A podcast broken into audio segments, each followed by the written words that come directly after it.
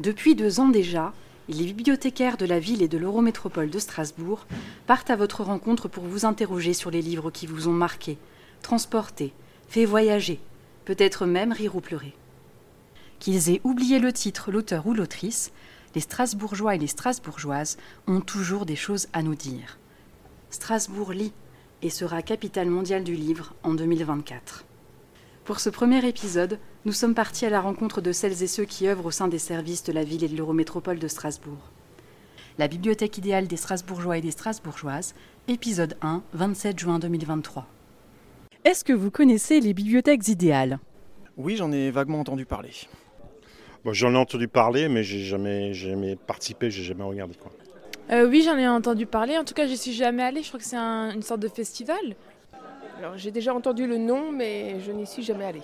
Pareil, j'ai entendu, j'en ai entendu parler, mais je ne suis jamais allée. Ouais, pareil, tout, tout à fait pareil. Oui, je suis allée souvent euh, aux bibliothèques idéales, en tout cas la, l'ancienne formule, la nouvelle un peu moins. Un forum que j'ai fréquenté, que j'ai beaucoup apprécié.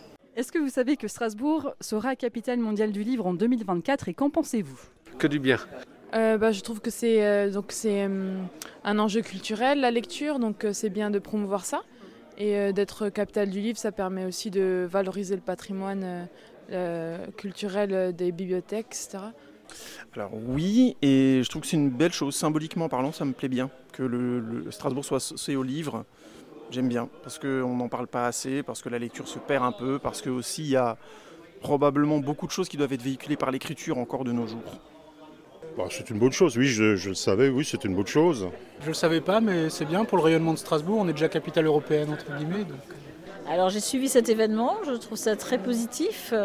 Euh, c'est même un événement que je, que je ne sais pas, c'était inédit quand je l'ai vu annoncer.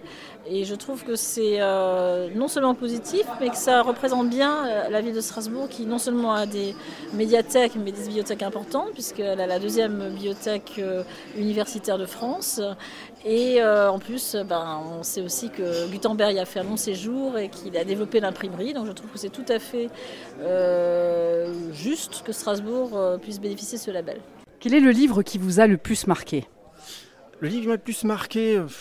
Le livre, ah, je dirais euh, Cyrano de Bergerac. Ça a été longtemps mon livre de chevet. Moi, j'ai bien aimé les livres Jules Verne. Donc, par exemple, un qui m'avait assez marqué, c'était L'île mystérieuse. Alors, moi, j'ai beaucoup aimé La possibilité d'une île de Michel Houellebecq. Moi, c'était le vieux qui lisait des romans d'amour.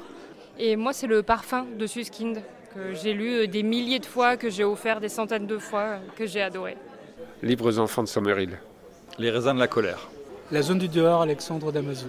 En fait, c'est assez récemment que j'ai lu George Orwell dix-neuf cent quatre-vingt-quatre et euh, je l'ai lu en anglais.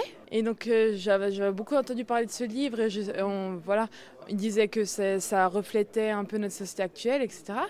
Et donc, euh, de l'avoir lu, moi, ça m'a vraiment marqué parce que euh, à la fois, c'est aussi euh, un reflet de la, la société moderne où on est enfermé un peu euh, dans...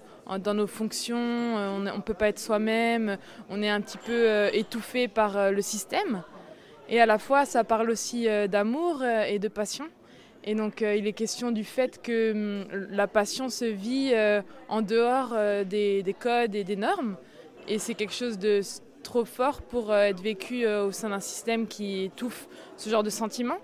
Et donc euh, je trouvais ça intéressant de découvrir euh, à quel point ça reflétait pour moi quelque chose de vrai par rapport au véritable amour et qui ne peut pas euh, se, se contenter de conventions et de choses euh, qui ont et de chemins qui ont déjà été empruntés par les autres.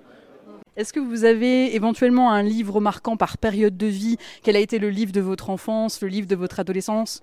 Euh, j'ai découvert Barjavel et en fait c'est des romans euh, qui traitent beaucoup d'histoires d'amour, et cetera.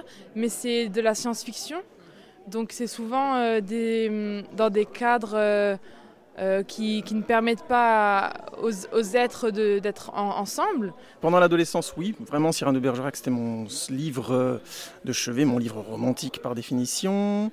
Après j'ai beaucoup lu de mangas et notamment Akira, c'est un, je l'ai lu vraiment plusieurs fois l'intégralité, j'aime vraiment beaucoup. Et là, dernièrement, j'ai plus, eu, j'ai plus lu des biographies de sportifs.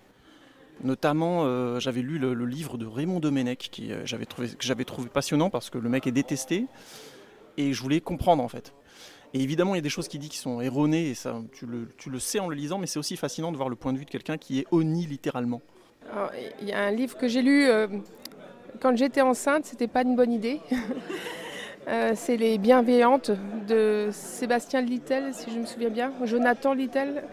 Et euh, ça m'a trop marqué. En fait, la nuit, je me réveillais avec des, des visions, ou en journée, j'avais des visions de ce que j'avais imaginé en lisant le livre. Il était mais super bien, mais peut-être que je n'avais pas le, la, la, la force de lire ça à ce moment-là. Voilà. Et moi, c'est à l'adolescence, au collège, on avait une prof de français qui nous lisait des livres, qui prenait exprès des heures en plus pour nous lire des romans. Et euh, bah ouais, ça, ça a marqué ma vie de lectrice parce que ça nous a. D'abord, elle disait le, le début, puis elle nous laissait finir les livres et on était accrochés. Et voilà. Donc, ouais, c'est plusieurs livres qu'elle nous a lus qui ont créé comme ça une envie de lecture qui est restée ben, pour toujours après. Alors, je me souviens qu'au collège, j'avais lu Le Seigneur des Anneaux, alors avant Jackson, et cetera. Et, euh, je, les, je les avais dévorés. Non, non, je me revois encore sur des parkings ou les lire un peu partout. Après, ben, Les raisins de la colère, justement, qui m'a permis de m'ouvrir sur plein d'autres lectures, euh, qui étaient très bien. Alors, j'ai eu la chance de beaucoup lire quand j'étais jeune, euh, même de lire euh, dans des langues étrangères. Petite, je pense qu'un des livres qui m'a certainement beaucoup marqué, comme beaucoup de personnes, ben, c'est Le Petit Prince, mais aussi La Gloire de mon Père, de Marcel Pagnol, et L'enfant et la rivière, de Henri Bosco. Ça, j'ai resté les trois livres dont j'ai vraiment un souvenir, parce qu'ils permettaient aussi Euh, de s'évader, et on avait envie de connaître la suite. Guerre et paix de Tolstoï aussi, ça a été euh, des livres mar... un livre marquant pour moi. Dans les années, je dirais, plus proches là, d'ici, euh, un livre qui m'a beaucoup marqué, c'était euh, Tellement fort, tellement près de John Svart. Est-ce que vous auriez des livres occasions, entre guillemets, à conseiller ? Par exemple, le livre qu'il faut lire pour se remettre d'une rupture amoureuse, le livre qu'il faut lire quand on part en vacances, le livre qu'il faut lire pour réussir l'obtention d'un diplôme quel qu'il soit ? Ah, alors, euh, des livres pansements ou des livres, disons, d'aide, euh, comme ça, j'ai, j'ai pas en tête. Alors, un livre pour se remettre, entre guillemets, ou pour décrypter euh, la crise qu'on a tous vécue, là, la pandémie du Covid, c'est un livre de Laurent Gounal qui s'appelle « Un rêve ». Je trouve vraiment incroyable parce qu'il décrit exactement ce qu'on a vécu et il permet de se... Alors, pas de se remettre en question, mais de se questionner sur la façon dont on a euh, vécu cette période et peut-être de se prémunir. Euh, on n'espère pas évidemment que ça se reproduira, mais on ne sait jamais. Euh, donc ça, c'est un livre que je conseillerais vraiment. Euh, un livre aussi que je suis en train de lire, euh, qui s'appelle « Tel un Veilleur », c'est un livre japonais euh, qui décrit bah, la situation actuelle euh, où on est dans, disons, l'incertitude par rapport à, au devenir euh, de la planète et qui décrit une période, euh, bah, justement, après une catastrophe écologique euh, qui n'est pas à conseiller aux éco-anxieux, je préviens, parce que vraiment, euh, c'est très inquiétant, euh, même s'il y a une forme de vie, évidemment. J'avais adoré lire Sherlock Holmes parce qu'en fait, euh, c'est, ça, te, ça transporte en fait dans un autre euh, temps et, et en fait suivre l'histoire, l'intrigue, le suspense, et cetera. Ça permet complètement de déconnecter en fait. Le polar vraiment amène à complètement euh, rentrer dans une euh, dynamique qui est celle de hein, qui est plus mentale, mais derrière euh, on a envie de savoir, il y a du suspense et, euh, et euh, c'est intéressant de voir le parfois le Le génie qu'il y a aussi dans le, dans le fait de, d'avoir un retournement de situation et de ne pas savoir euh, comment l'auteur va amener euh, à ce retournement de situation et de voir euh, que, par exemple, Agatha Christie ou Conan Doyle arrivent vraiment à, à amener le lecteur euh, dans, à se poser des questions et à douter. Et, et donc, euh, le, à, en fait, euh, euh, il passe par des émotions euh, qui... qu'il ne contrôle pas et donc ça, ça l'amène aussi à, à apprécier en fait euh, la, le déroulement de l'histoire. Mais j'avais beaucoup aimé le livre sur le son. Euh, maintenant j'ai oublié le nom de l'auteur, c'est super. Du coup, le son, c'est, voilà, ça s'appelle Le Son, c'est formidable.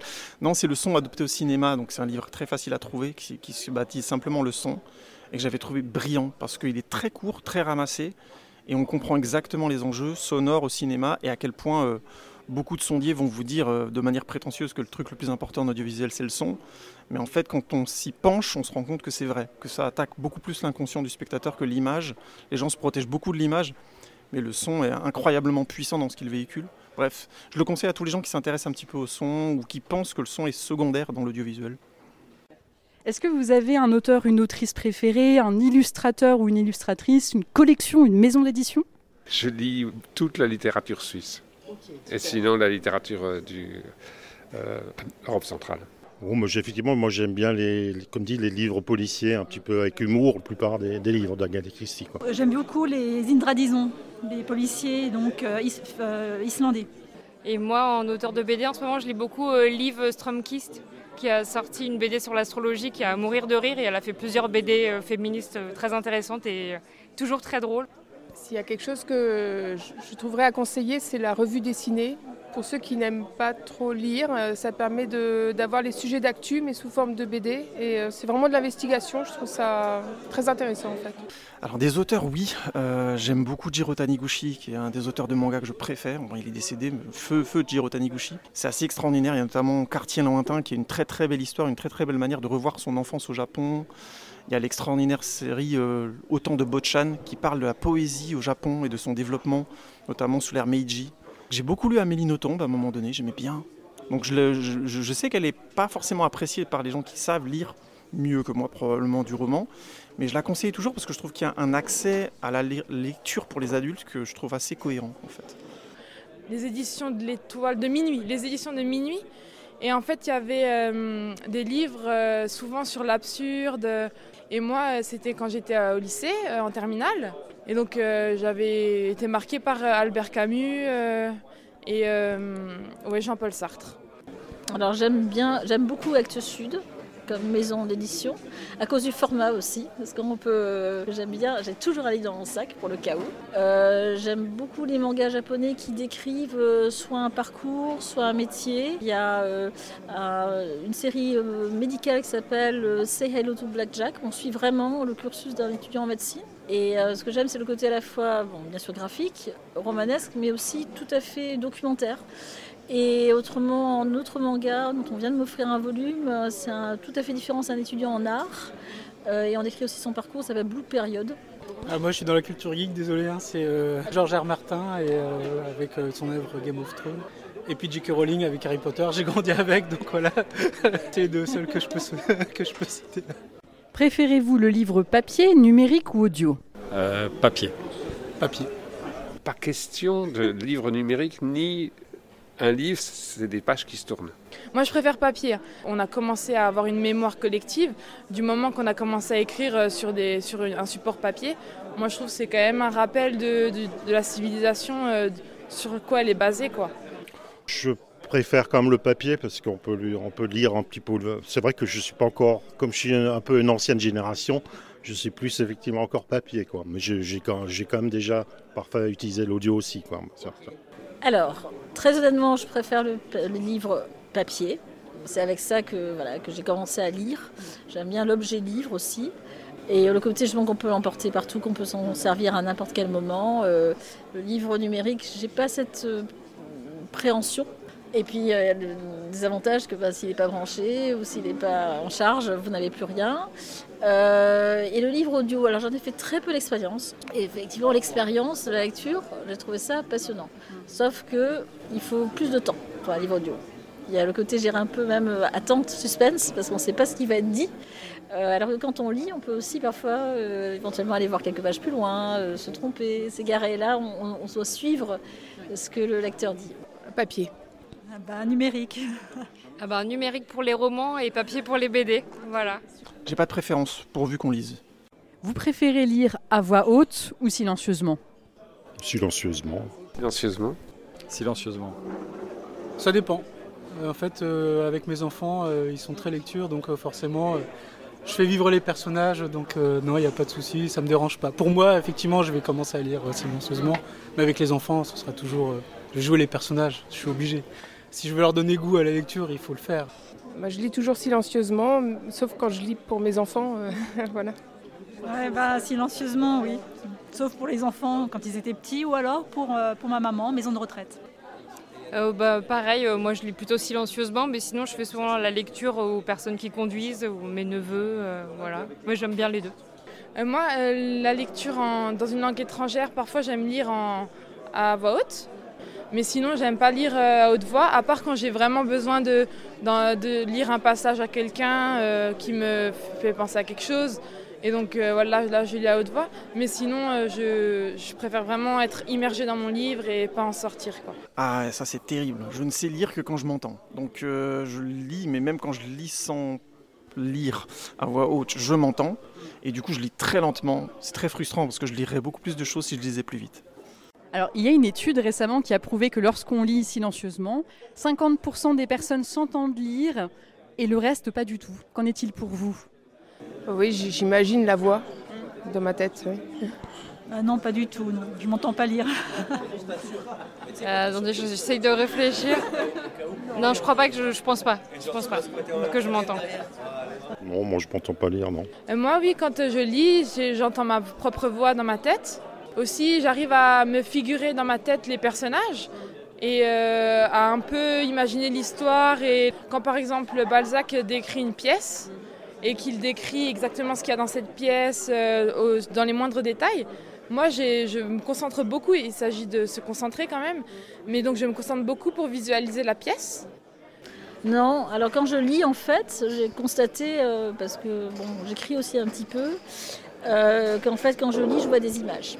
Et c'est peut-être plus même parfois les images, je pense, ou les impressions imagées que j'en garde, que le texte en lui-même. Je pense que je m'entends lire. Pareil, c'est désagréable, j'ai pas une belle voix. De quoi serait composée votre bibliothèque idéale ? Le roman policier, mais effectivement livre historique aussi, que j'aime assez bien, effectivement là-dessus. Bah, des livres qui abordent plein de thèmes différents, des romans, des biographies, des études politiques, des B D, pour tout âge, que chacun s'y retrouve en fait, c'est un peu ça l'idée. Ouais, un peu pareil, euh, il y aurait aussi des livres sur l'économie, des livres de vulgarisation scientifique, et puis euh, j'aime bien les mangas, puis les comics aussi américains, même si ils sont critiquables au cinéma, mais ça reste quand même de... de belles critiques de, de leur époque. Ah bah, y a, elle, est, elle est très composite. J'ai, j'ai une bibliothèque pour les romans français et une autre spéci- spécifique pour les romans étrangers. Dans les romans français, j'ai mis les Suisses, hein, bien que ce soit les français, mais c'est francophone. Et puis j'ai, une, j'ai toute une partie sur euh, la littérature de montagne et, et énormément de livres sur euh, la musique. Et puis des essais, euh, j'étais chercheur, donc un ensemble d'essais. Alors, elle serait composée euh, à vraiment bien cinquante pour cent de mangas et de graphic novels et de B D, parce que j'ai beaucoup lu ça. Euh, avec, là, j'évoquais avant Jiro Taniguchi, mais j'aime beaucoup Tezuka aussi. Euh, je, je pense que j'aurais tout, tout ce, que, tout ce qu'il a fait, ce mec. C'est extraordinaire aussi, c'est des B D, des, des, des B D qui ont un trente ans, quarante ans, mais qui sont d'une efficacité, ça se lit tellement facilement, c'est fou. Et il y aurait probablement euh, pas mal de bouquins techniques, parce que j'aime beaucoup les bouquins techniques. Qui sont les, le didactisme me fascine toujours, les gens qui arrivent avec un livre à t'expliquer comment fonctionne un ordinateur, par exemple, je trouve ça incroyable. Et aussi, du coup, il y aurait euh, une partie roman, roman policier, mais très court, parce que j'ai bizarrement beaucoup de difficultés, dès qu'un bouquin dépasse deux cents à trois cents pages, je lutte pour aller jusqu'à la fin. Mais euh, c'est, c'est terrifiant parce qu'au bout de la quatre centième page, je compte les pages. Je peux pas m'empêcher de dire quand est-ce que ça finit, j'ai envie de connaître la fin. Et en fait, c'est trop long, ça use ma, mon, mon peu d'endurance.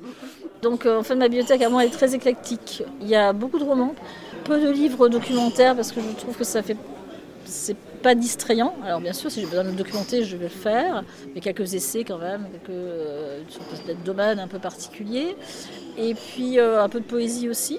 Des mangas, comme je vous ai dit, des livres graphiques aussi, parce qu'il y a des livres graphiques aujourd'hui qui sont extraordinaires et qui donnent plein de ressources aussi. Euh, j'avais bien aimé euh, euh, Crayancourt, Yourcenar. La qualité de l'écriture est, est incroyable. Dans la même série, je mets Proust et, et Simone de Beauvoir qui, avait, qui écrivaient vraiment euh, mani- un magnifique français. Ça m'avait euh, choquée tellement c'était, c'était bien écrit. Euh, j'aimais bien les, les Tchekhov, j'en ai beaucoup lu.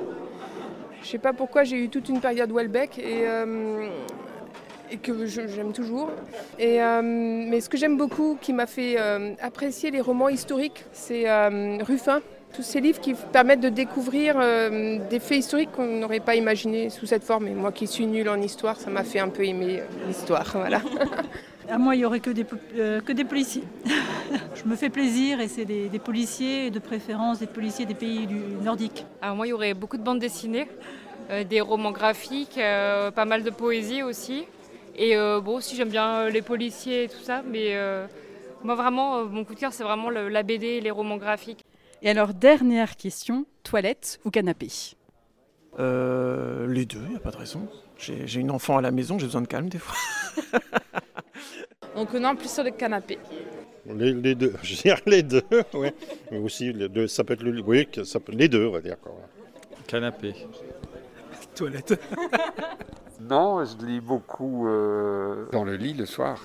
Euh, canapé, rarement, plutôt fauteuil ou lit. Un canapé. Canapé. Bah les deux.